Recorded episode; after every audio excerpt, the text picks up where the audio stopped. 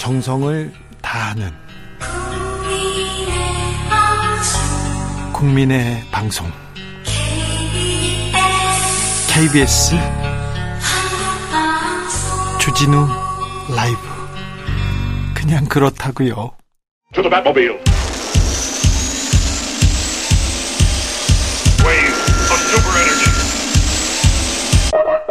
주 기자의 1분 한덕수 국무총리가 어제 국회에서 택시비를 묻는 질문에 한 천 원쯤 되지 않았나요? 이렇게 대답했습니다. 서울시 버스 요금 추가로 묻자 지금 한 2천 원이라고 이렇게 말을 맺더라고요.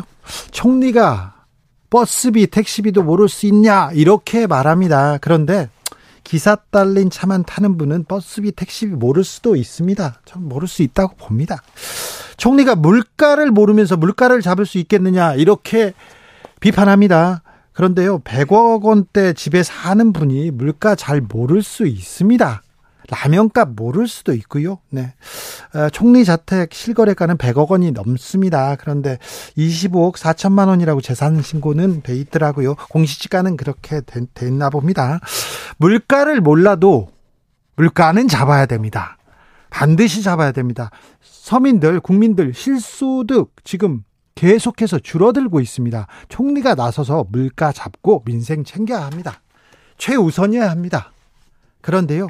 어제 국회에서 한덕수 총리 후쿠시마 오염수 용어 변경 검토하고 있다. 정확히 얘기하면 과학적으로 처리된 오염수다 이렇게 말했습니다.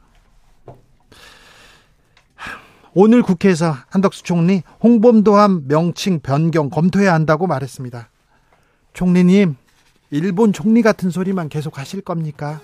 잠수함 이름 바꾸는 게 민생보다 더 중요합니까? 물가는 어찌 하실 겁니까? 주기자 1분이었습니다. 국민을 좀 보셨으면 좋겠는데 대통령만 보시는 것 같아요. 소녀시대 미스터 택시.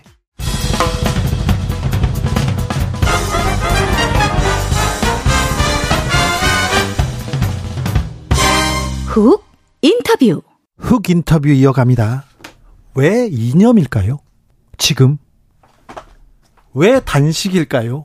지금. 두루두루 물어봅니다. 조원진 우리공화당 대표 모셨습니다. 어서 오십시오. 오랜만입니다. 네, 잘 지내십니까? 예. 항상 그렇게 좋아 보이십니다. 항상 항상 고민하고 있죠. 고민은 하는데, 네. 음, 왜 이념 얘기했을까요? 자, 외교 안보 다지고 이제 민생으로 간다, 경제 챙기겠다 이거 얘기하는 게 대통령의 민생 경제의 성과를 낼 게 거의 없잖아요. 좀 민생이라는 게 좋죠. 갑자기 돌아오는 것도 아니고 네. 그러니까 이제 프레임 전환을 8월 달부터 네. 해야죠. 어, 이념으로 갈 거다. 예. 이런 생각을 했는데 우선 대표님은 이념으로 갈 거라고 했어. 저는 경제로 가야 된다고 생각했는데. 아주 경제로 가는 게 당연한데. 당연한데. 그런데 이념으로 갈 거다. 왜냐하면 네. 집안 단속부터 좀 하자. 어? 집안 단속이요? 왜냐하면 지금 32% 35% 선에서 묶여 있잖아요 지지율이. 네. 어떻게든 40%는 올려야 된다.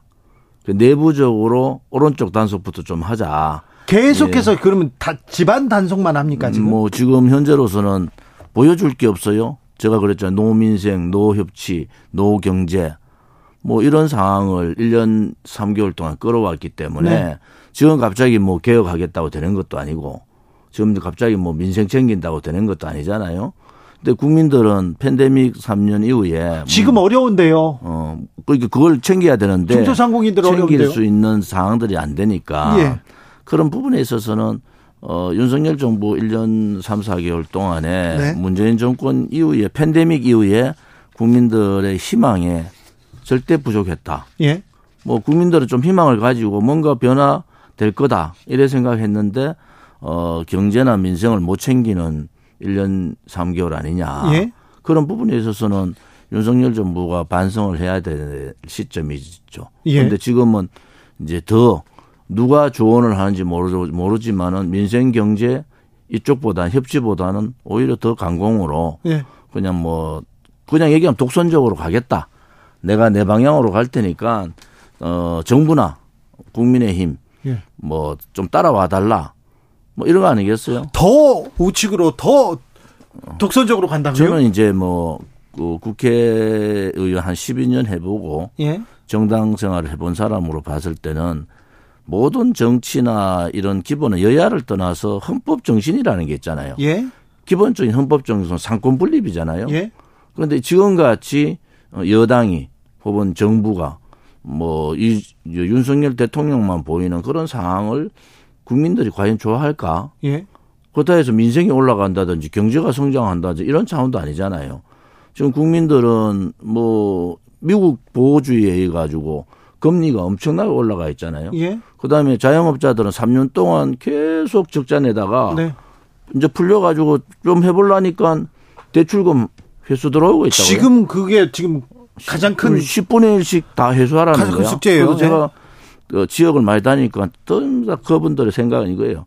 3년간 우리가 팬데믹 3년이니까 3년간은 좀 미뤄달라. 예. 3년간 미루고 그다음에 10%가 아니라 15% 20%라도 받아야 되지.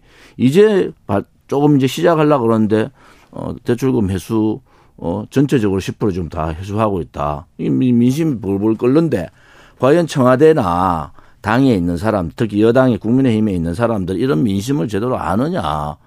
민심을 알면은 그 연찬회 때 민생 얘기를 해야죠. 예. 이제는 해야 그 팬데믹 때 어려웠던 자영업자나 중소상인들, 서민들을 위한 정책으로 본격적으로 들어가겠다.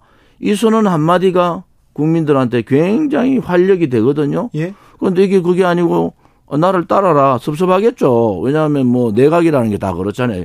어 관료 직업적 관료라는 사람들은 자기 생각보다는 그냥 따라가는 거고 예. 국민의힘은 말을 못하게 만들어 놨잖아요. 예. 그럼 어떻게 해요? 이철규 사무총장이 뭐 당신 생각 따르면 우리 같이 배 못한다 이렇게 선언을 해버리니까 예. 지금으로 봐서는 국민들이 아 이틀 사이에 답답하실 것 같아요. 답답하죠. 자, 보수 조원진이 보는 홍범도 장군. 홍범도 장군은 독립군 맞죠? 우리나라 역사가 예. 어, 근현대사를 보면은 이제 우리가 1900년도 예. 그다음에 일제 36년 그리고 어정 정부 수립 건국 예. 그리고 전쟁 그 이제 어, 대한민국 그, 그 이제 이제 그 산업화 민주화 예. 이런 그 역사의 과정들이 있잖아요. 예. 그 과정 과정들을 그 시대의 상황들이 다 있는 겁니다. 네. 그래서 그 시대의 상황들을 어떻게 인식할 거냐. 예. 또 하나는 문재인 정권에서도 육사에다가 그 흉상 설치할 때 국민들 동의 안 얻었어요. 단지 문재인 정권에서 그랬으니까 우리는 그렇게 하지 않는데 이게 아니고 예. 국민들한테 혹은 여러 사람들하고 여러 가지 협의를 해서 예. 자 이런 부분들이 국민 공감대가 있으면은 네. 뭐 하는 거 아니겠어? 어느 날 갑자기 뭐 지금 민생 얘기해야 되는데 갑자기 이념을 그렇죠. 과감하게 얘기하고 또 그 그 이념 하에서 지금 뭐 흉상 문제를 민생 챙기라고 하니까 흉상 얘기하는 민 흉상을 챙기고 있으니까 예. 국민들은 아 지금 홍범도 장군이 흉상이 중요한가 그렇죠. 그런 거 아니겠어요? 그렇죠. 저는 사실은 뭐 그런 이전 부분에 대해서는 육사가 네. 우선 국방부가 자발적으로 했었으면 하는 바람인데 네. 이것이 자발적이 아니고 국방부 장관이나 육사에서 아무런 어, 제처가 없었는데 용산에서 제처가 없었는데 그걸 자발적으로 했을까 그런 부분들은 이미 이제는 이념으로 가- 가겠다. 네. 그러니까 그 이념 안에 홍범도 장군도 네. 속해 있다. 예. 이렇게 보는 거죠.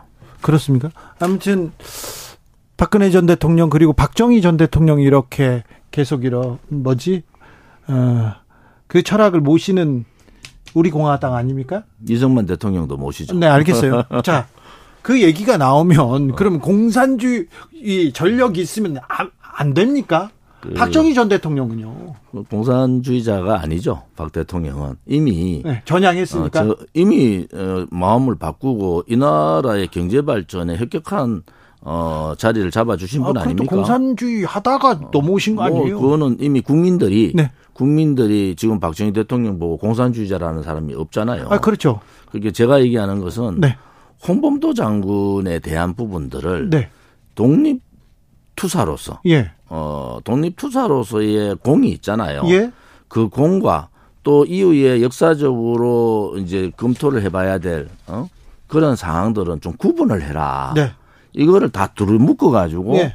공도 없어지고 어 그냥 어 이거 과만 가지고 이래 하는 거는 뭐 저는 그 당시에 뭐 중국도 공산주의 국가고 소련도. 공산주의 국가잖아요. 네. 그러니까 그런 부분에 있어서는 우리가 좀 더 냉정한 어, 평가가 필요하다. 그렇죠. 보수 조원진이 보는 홍범도의 평가도 이런데 왜 대통령은 이렇게 이렇게 지금 대통령- 대통령 이 이념으로 프레임 전환을 했다는 것은 네. 누군가가 옆에서 예. 그런 조언을 하셨을 거예요. 예. 그런데 저는 그거는 옳지 않다. 오히려 네.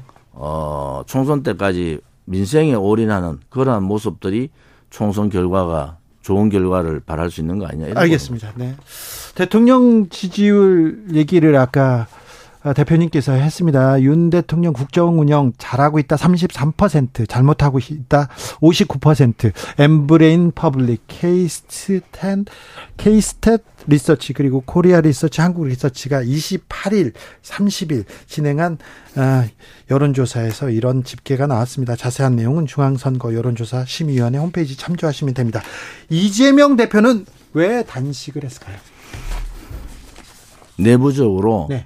이제 정기국회에서 체포동의안 안건이 올라올 텐데 내가 단식까지 하는데 네. 당신들이 부결 좀 시켜달라 그겁니다. 잠시만요. 단식에 나섰어요. 민주주의를 구하겠다. 근데 그 검찰 수사도 계속 있고. 그런데 내부용이라고요? 내부형이죠. 사법 리스크에 대한 대응이다. 저는 그래 보지. 지금 뭐 생뚱맞게 왜 지금 왜 단식하지? 국민들한테 아 이재명 대표가 단식을 시작했어요. 그러면 그 당신의 명분이 떨어진다. 이재명 대표가 아닌 혹은 다른 예를 들어서 뭐 박강원 원내대표가 단식을 들어갔다. 이런 입장하고는 좀 다른 거 아닌가요? 그런데 뭐 민주주의를 이렇게 바로 세우겠다, 지키겠다 얘기했고 오염수 어, 막지 못해서 오염수 얘기하고 있고 윤석열 정부가 헌정 질서 민주주의 파괴하고 있다. 이 어, 국민들 향해서 정쟁을 하고 있다. 그래서 그래서 이제 이걸 막겠다고 이렇게 말은 지금 이재명 대표가 그렇게 세 가지인가 네 가지 했는 네. 말들은 어느 정도 일리가 있어요. 그런데 국민들의 생각은 왜 어찌 이재명 대표가 말한 것보다 이재명 대표가 지금 처해 있는 상황들을 더 잘 알고 계신다. 네. 그런 입장으로 봐서는 이재명 대표의 단식은 크게 호응을 못 얻을 거다 이래 봅니다. 이재명 대표 취임 1년을 맞, 맞았습니다. 취임 1년 어떻게 보십니까? 저는 윤석열 대, 어, 대통령, 윤석열 정부에 점수를 많이 주는 사람이 아닌데 네. 그것은 많은 실정이 있었다는 거 아닙니까? 예. 또 민주당이 뭐 1 특, 어, 특검, 4 어, 국조 예. 이렇게 국정조사 요구하잖아요. 그만큼 문제가 많았다는 거 아닙니까? 그런데 네. 왜이 민주당이 지지율이 안 오르는 거가 그것은 어떤 일이 터지면은 이재명 대표의 사법 리스크가 항상 나오면서 덮여버려요. 그러니까 지금 국민의힘이 민주당이 국민의힘보다 지지율이 떨어지는 이유도 민주당이 문제가 있죠. 사실은 뭐 부패한 여러 가지 있고 김남국 문제도 있고 돈봉투 문제도 있고 있잖아요. 네. 그런데 국민의힘도 잘하지 못하잖아요. 네. 그러면 야당은 프레임이 있는 거예요. 예. 항상 집권 여당보다는 야당의 프레임이 있는데 그러한 과정들이 이재명 사법 리스크에 갈 때마다 다 덮이는 거예요. 그것이 뭐 검찰발이 됐던 그 윤석열 정부 발이 됐던 그렇죠. 그런 상황으로 가고 있는 정부 여당이 정부 여당이 그리고 검찰에서 사안이 실정이 있을 때마다 이재명 카드로 덮는 거 아니냐 이런 얘기도 이재명 사법 리스크가. 없었으면은 네. 덮을 수도 없잖아요. 아, 예. 제가 말씀드리잖아요. 박강원 원내대표가 이- 오늘 같이 선언을 했다. 이거는 대단히 큰 이슈가 돼요. 그런데 이재명 대표가 갑자기 단식을 한다. 어, 그거는 뭐 국민들한테 그렇게 큰 호응을 못 얻는다 이래 보는 거죠. 여의도는 지금 다 총선으로 지금 생각이 다 넘어갔는데요. 음, 한동훈 법무부 장관 어떻게 해야 할까요? 어찌 보십니까? 저는 뭐 한동훈 법무부 장관은 국회 가서 좀 배워라. 예. 어, 이제 검찰이나 법무부 장관이 아니고 예. 국회를 그것도 지역구로 나가서 네. 지역구 유권자들하고 국민들하고 좀 직접 접촉을 할 필요가 있겠다. 지금 국회 와가지고 직접 이렇게 대국민 이 홍보전 하지 않습니까? 뭐 직접 해보면은 예. 국회의원이 그렇게 간단한 자리가 아니다. 예. 그런데 뭐 야당도 예. 민주당도 한동훈 장관한테 못 이기는 여러 가지 상황으로 밀리는 상황도 있는데 저는 한동훈 장관이 총선에 도움은 크게 되지 않을 거예요. 총선 도움 안 됩니다. 예, 중도 특히 수도권 중도청에는 예. 어, 그것은 민주당이 어떻게 보면 한동훈 장관을 그렇게 모은 거는 있어요. 근데 한동훈 장관이 뭐 국회로 갈 수밖에 없지 않느냐. 네. 총선에 큰 도움이 수도권에 도움이 돼야 되는데 네. 한동훈 장관이 그렇다 해가지고 지방 가지는 않을 거 아니에요. 예. 지금 수도권 뭐 인재가 없다, 네. 인재 부재론 이런 얘기하다가 수도권 뭐그 위기론 이렇게 나올 때 한동훈 장관을 활용하고 싶겠죠. 근데 이제 그 원희룡 장관은 또 달라요. 원희룡 장관. 원희룡 장관은 내각이 좀 남, 남을 필요가 있다 이래 봅니다. 그래요? 예, 원희룡 장관이 굳이 양평 문제도 저렇게 벌려놨는데 그 밖에 나와가지고 지금 뭐 자기 국회의원도 해보고 도지사도 해봤잖아요. 원희룡 장관은 내각에서 좀 더 어, 열심히 해봐라 이런 저는 근데 원희룡 장관이. 지금 계속해서 선거 관련된 얘기도 하시고 다른 걸 보면 음, 총선에 뜻이 있어 보이는데요. 원희룡 장관은 그거보다는 내각 쪽에 관심이 많을 거예요. 왜냐하면은 오늘 뭐 내각에 어, 그 총- 총리 추석 얘기나 지나고 예. 바로 이제 내각 개편 한다는 거 아닙니까? 예. 근데 이번에 내각 개편은 대폭적인 개편을 할 수밖에 없잖아요. 예. 그럴 때 어, 원희룡 장관의 활용을 어떻게 할 거냐. 그래서 윤석열 정부가 대통령이 고민해야 될 시점이다. 알겠습니다. MB계는요, 이명박 전 대통령 모여가지고 밥도 먹고요, 뭐 또 4대강도 간다고 하고요. MB계들은 계속해서 이렇게 중용되고 있고요. 잘 나갑니다. 지금 뭐 윤석열 대통령, 네. 윤석열 정부는 김무성 연합 정부다 저는 그렇게 얘기를 했고요. 김무성 또는 연합 정부요. 뭐 MB 쪽 사람들을 뭐 보수의 사람들 해봐야 많은데 정치하는 사람들만 보면 사람이 없어 보여요. 예. 그러니까 친박은 안 된다 하니까 방법은 MB 사람들 갈 수밖에 없잖아요. 그런데 MB 사람들이 그동안 뭐 했느냐? 이문박 대통령 때 감옥 갈 때 그몇명 예. 나와 있었어요. 예. 다 그냥 어, 거의- 조용히 잠잠하게 숨어 있다가 예. 이제 사람 없으니까 어뭐 청와대 아 지금 그 용산 대통령실에 예. 연결 고리가 있다고 예. 친이계들이 그렇죠. 거기에 자리를 차지하고 있으니까 네. 사람을 청거하고 사람을 올리는 게 그런 사람들밖에 없어요. 이동관도 그렇고 유인천도 그렇고 뭐 아무튼 어 김무성 마포 포럼에 예. 속해 있던 사람들이 공직 공공기관 예. 사장으로 많이 갔어요. 예. 그건 뭘 의미하느냐? 사람의 인재 풀을 너무 못 본다. 그러니까 예. 윤 대통령이 정치를 안 했다는 게 검찰을 하고 정치를 넘어오셨다는 게 인재 풀을 찾을 수 있는 방법을 모르시는 거야. 예. 그러니까 대통령실에 있는 친이계 사람들이 청구하는 사람들로 가는 거 아니겠습니까? 예, 예. 그런데 사람들은 되게 많- 제가 밖에 나와 보니까 정말 사람들이 보수에도 사람이 많아요. 바깥에도. 예. 근데 그런 사람들 추천 자체를 안 하니까 그게 그게 언로가 막혔다는 거죠. 네. 그러니까 결국은 MB계 사람들이 왜 다 들어갈 수 있느냐. 그래서 제가 그랬죠. 이거는 사실은 김무성 연합정부를 얼마나 좀 답답하겠어요. 윤 대통령이 김무성 연합정부 형태로 가버린 겁니다, 지금. 김무성 전 대표는 어떤 역할을 할까요? 김무성 대표는 사법 리스크, 그것도 사법 리스크가 있어요. 사법적인 문제를 해결 안 된 거 있으니까 뒤에서 상황 노릇하고 있다고. 뒤에서 상황. 네. 이 지금 그러면 대통령실 대통령실을 움직이는 상황이 지금 김무성이라고 얘기하시는 건가요? 뭐 대통령이 하시겠죠. 네, 대통령 그런데 말고. 청거하는 사람, 네. 청거하는 사람이 누군가 네. 인사 다 친이계들이다. 그렇죠. 장지원 의원이 네. 여러 가지 올렸다가 한 150명 정도 정리가 됐는데도 아직도 그렇잖아요. 네. 그러니까 다 지금 뭐 강성규 뭐 어, 수석이나 정무수석이나 이런 사람들이 다 친이계 쪽 그렇죠. 사람들이다. 네. 그런 입장으로 봐서는 좀 인사에서 좀 탈피를 하셔라. 예. 당호에는 인재들이 많다. 네. 대통령이 알겠습니다. 너무 그런 사람들의 추천만 받지 마라 이런 얘기죠. 김무성 전 대표가 공관위원장 하마평 나는데 전쟁하자는 거지. 그러면요. 그러면 조은진하고 전쟁합시다 이런 거지. 친박계 하고도. 친박 기회가 어디 있습니까? 자, 그럼 친박계 박근혜 전 대통령 이제 좀 그 움직이십니까? 박 대통령은 뭐 유영아 변호사 통해서 얘기를 하셨지요. 예. 어, 현역 정치인들은 저를 비롯해 아무도 안 만납니다. 네. 일부러. 대통령 어 그런 입장을 갖고 계신 것 같아요. 그래서 제가 뭐 어, 서청원 전 대표나 최경환 장관이나 다 이렇게 만나 보잖아요. 네. 뭐 각자 도생하는 수밖에 없지 않느냐. 대통령께서 아무튼 정치인들을 안 만나시니까 다른 방법 없지 않느냐. 뭐 그래요? 그렇게 얘기를 하고 있습니다. 최경환 전 장관은 지금 음, 무소속 나간다 하더라고요. 그래요? 음. 우리 공화당은 뭐 저는 뭐 당 대표니까 네. 당 우리 공화당으로 출마를 하는 거고. 그럴 그럴까요? 네. 알겠습니다. 자, 이준석, 유승민 이런 분들은 어떻게 됩니까? 윤석열 대통령 스타일로 껴안겠습니까? 아니 쉽지 않을 것 같은데요. 안 껴안죠. 네. 뭐 결국은 그 여파가 예. 이제 어, 소위 여야 간의 그 분당 사태가 벌어질 수 있는 경우도 되더라도 네. 대통령의 그 그러한 마음들을 바꾸시지는 않으실 것 같아요. 그래요. 그렇다고 뭐 대통령한테 아이고 안 됩니다. 이준석이 좀 살립시다. 유성민은 버리고 이준석은 살립시다 할 수 있는 국민의힘에 어 의원도 없어요. 예. 어, 결국은 이제 10월 달 정도 되면은 네.